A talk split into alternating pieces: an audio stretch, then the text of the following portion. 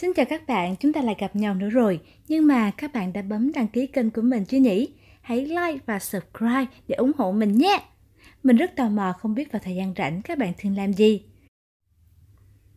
Những người trẻ xung quanh mình thì gần đây đang tìm cách để phát triển bản thân như là học ngoại ngữ, rèn luyện thể chất, thậm chí có một số bạn còn lên mạng tìm học các khóa học kỹ năng. Việc học tập như thế thì tất nhiên sẽ luôn được khuyến khích rồi. Tuy nhiên, người có thể kiên trì đến cùng thì không thực sự nhiều. Thế nên mới có sự khác biệt về số lượng người thành công và chưa thành công trong xã hội. Để tiếp thêm động lực cho các bạn trong quá trình khai thác tiềm năng của bản thân, hôm nay mình sẽ giới thiệu cuốn sách vừa gần gũi vừa lý thú, đó là cuốn Trên đường băng của Tony Bữa Sáng, với 24 lần tái bản. Tính đến nay, tổng lượng cuốn sách được tiêu thụ đã lên tới 500.000 bản. Với sức mua này, mình nghĩ chắc nhiều người đã từng nghe tên hoặc ít nhất một lần nhìn thấy quyển sách này ở đâu đó trong hiệu sách. Thông thường khi tác phẩm trở nên nổi tiếng, tác giả cũng trở thành người được công chúng quan tâm và phủ sóng truyền thông. Nhưng công thức này không dành cho Tony buổi sáng. Cho đến nay, thông tin về dựng Tony vẫn là ẩn số. Ngoại trừ hai quyển sách bestseller Trên đường băng và Cà phê cùng Tony từng được xuất bản, tác giả chưa từng để lộ bất kỳ điều gì về đời tư của mình. Tuy nhiên, sau khi mình đọc xong tác phẩm của Tony buổi sáng, từ những thông tin có được, mình hình dung tác giả là một người đàn ông ngoài 40, có ngoại hình sáng sủa bảnh bao, ăn mặc giản dị, sự nghiệp thành công với những chuyến đi dài, với đối tác nước ngoài và đặc biệt là cực kỳ hài hước. Một doanh nhân thì có thời gian đùa hay không? Mình nghĩ là có, vì Tony luôn chèn vào một chút đùa giỡn, một chút châm biếm trong mọi câu chuyện mà ông viết. Điều này cũng khiến cho mình ngạc nhiên vì làm sao người ta có thể nói quá nhẹ nhàng cho những vấn đề tầm cỡ, nhưng mà đó là cách mà Tony đã làm. Khi đọc trên đường băng, Tony sẽ dẫn dắt mọi người đến những câu chuyện ngắn, có tính châm biếm như trong truyện ngụ ngôn dân gian, nhưng lại lấy bối cảnh thời hiện đại. Chúng sẽ được viết về sự mơ hồ của người trẻ trong việc đối diện với xã hội phức tạp ngoài kia. Chính bản thân phê bình sách cũng giật mình vì những thiếu sót của bản thân, nhất là trong việc người trẻ hiện nay biết cách mơ xa nhưng lại không biết cách đi đến những giấc mơ của chính mình. Quyển sách này như một ngọn hải đăng giúp cho mỗi người vượt qua những ngày lên đên giữa dòng đời tấp nập. Nhiều người đã lựa chọn trên đường băng có lẽ vì thông qua những câu chuyện của Tony mà họ biết mình là ai và cần gì để hoàn thiện cuộc sống tốt đẹp hơn. Trên đường băng không có nhân vật chính, mỗi câu chuyện được kể ra là một người nữa xuất hiện. Có tổng cộng gần 100 câu chuyện, hơn 100 nhân vật. Tony luôn đóng vai trò là người kể, nhận xét và lên phương án tốt nhất cho mỗi cuộc đời. Tuy cuốn sách tựa như mảnh ghép nhiều chân chung cá nhân nhưng lại có tính khái quát cho các vấn đề xã hội vì mỗi nhân vật đại diện cho một vấn đề nhức nhối trong khung cảnh một cộng đồng to lớn. Tony đã ví hành trình ra đời như cách một chuyến bay cất cánh lên bầu trời cao rộng nên ông đã chia quyển sách ra làm ba phần, chuẩn bị hành trang, ở phòng chờ sân bay và lên máy bay. Mỗi phần sẽ đại diện cho một hành trình mà chúng ta bắt buộc phải trải qua để trưởng thành. Mở đầu hành trình cất cánh, chúng ta luôn phải chuẩn bị hành lý. Vậy để khởi hành chuyến bay vào đời, chúng ta cần trang bị điều gì? Tất cả lời giải đáp đều có ở trong phần 1 của quyển sách. Phần 1. Chuẩn bị hành trang Trong chương này, Tony đã vẽ ra hình ảnh điển hình những người trẻ đang lạc lối. Chúng ta có thể kể đến những cậu ấm cô chiêu luôn được chăm chút đến mức không hề có sự va chạm gì về thế giới bên ngoài, hoặc là những người có gia cảnh không tốt nhưng cũng không cố gắng – Thiếu chi tiến thủ và hài lòng sớm với vùng an toàn của bản thân đã khiến họ mãi quanh quẩn trong tình thế khó khăn của mình. Vậy mà phản ứng thường thấy nhất lại là trách cứ cuộc sống này quá khắc nghiệt hoặc những người xung quanh không cho họ một cơ hội. Sự sai lầm của những nhóm đối tượng đó càng được thấy rõ khi Tony bắt đầu kể về những tấm gương đã thành công. Mình khá ấn tượng với câu chuyện đầu tiên khi Tony kể về các quốc gia ở vùng Trung Đông nói chung và các khối ở nước Ả Rập Saudi nói riêng – Bằng việc học hỏi không ngừng và thái độ kỷ luật nghiêm khắc, họ đã vượt qua sự thiếu hụt về dân số cũng như sự khắc nghiệt về thời tiết để trở thành những người làm chủ. Bằng chứng là những sân bay năm sao của họ luôn thu hút được nhân lực từ nước ngoài và quy mô thì ngày càng mở rộng. Đấy là thành tựu của cả một dân tộc tính bằng hàng trăm năm cố gắng. Vậy một cá nhân thì sao? Đời người thường hữu hạn hơn sinh mệnh của một quốc gia, nên để thành công, mỗi người phải dành thật nhiều thời gian để rèn luyện bản thân, như câu chuyện của chàng trai được dựng Tony gọi là thằng quân. Đây cũng là câu chuyện hiếm hoi mà tác giả chỉ kể chứ không bình.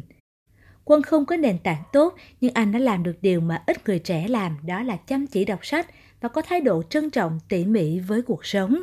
Quân không bao giờ làm việc cho có, mà luôn cố gắng hoàn thành tốt, vì dù sao thông qua đó mình cũng tự tạo ra được bài học.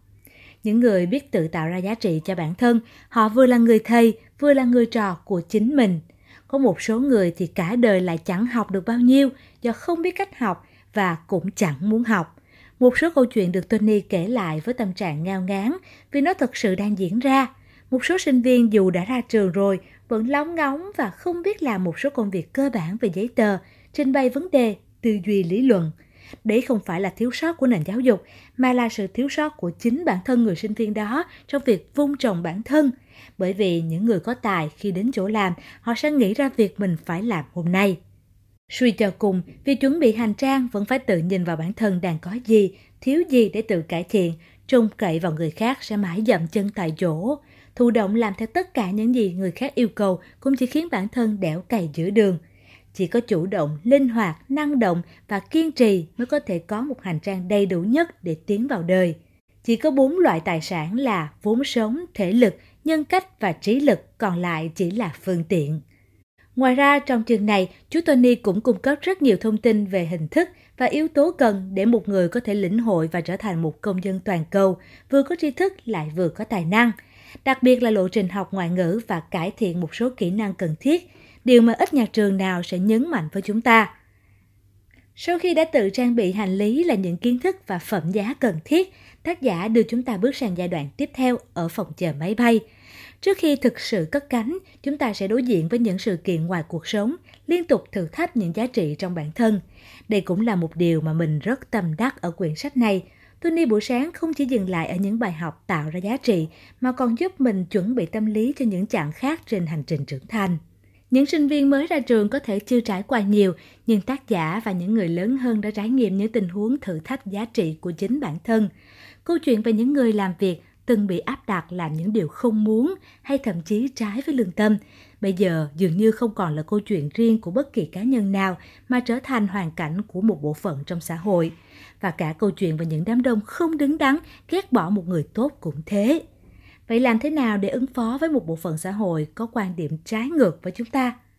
Với một chút châm biếm, một chút thái độ bất cần đời, tác giả luôn chọn cách giữ vững quan điểm của chính mình – Kể từ thời đi học, Tony đã không bao giờ quay bài dù biết điểm số của bản thân sẽ không được cao.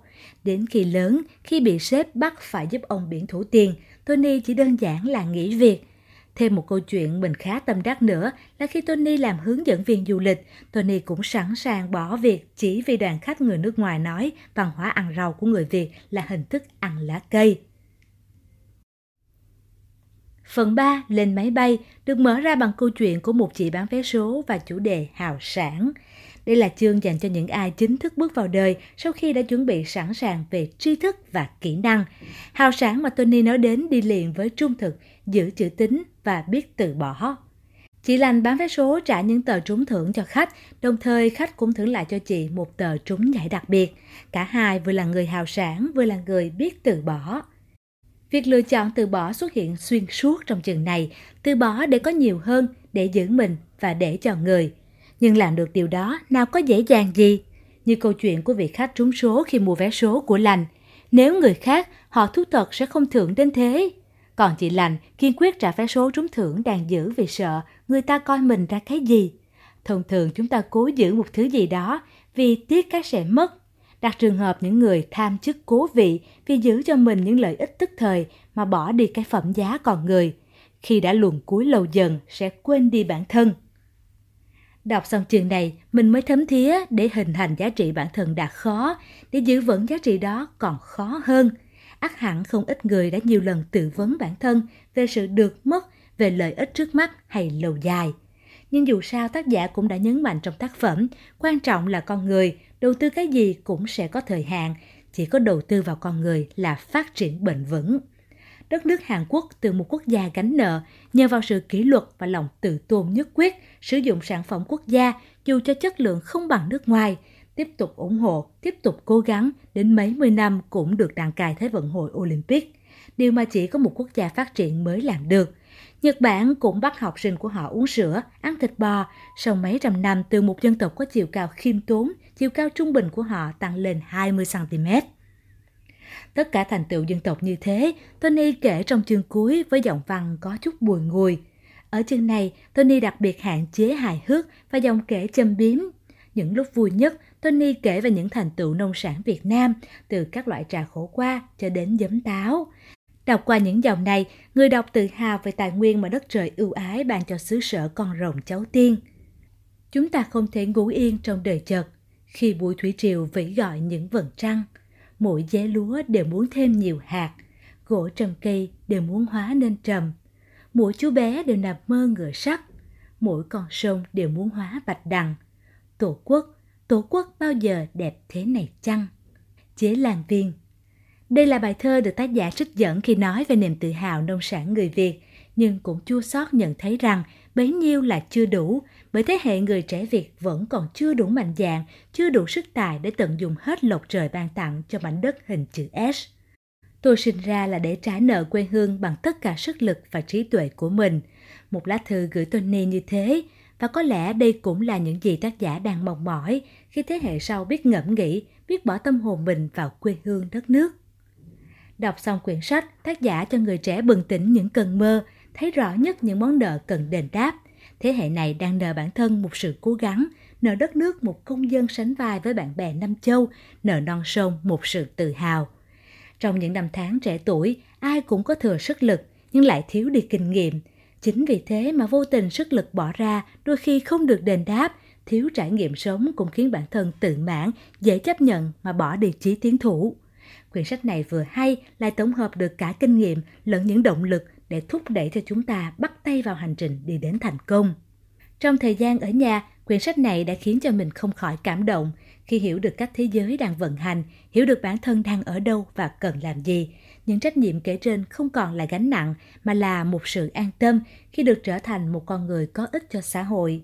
Hy vọng rằng qua những dòng tóm tắt trên sẽ có thật nhiều người lại tìm đến quyển sách này tự tiếp thu cho mình những góc nhìn đa dạng hơn về cuộc sống và tiếp tục trở thành một niềm tự hào của bản thân. Chào các bạn và hẹn gặp lại ở những clip tiếp theo và đừng quên bấm like, đăng ký theo dõi kênh nhé!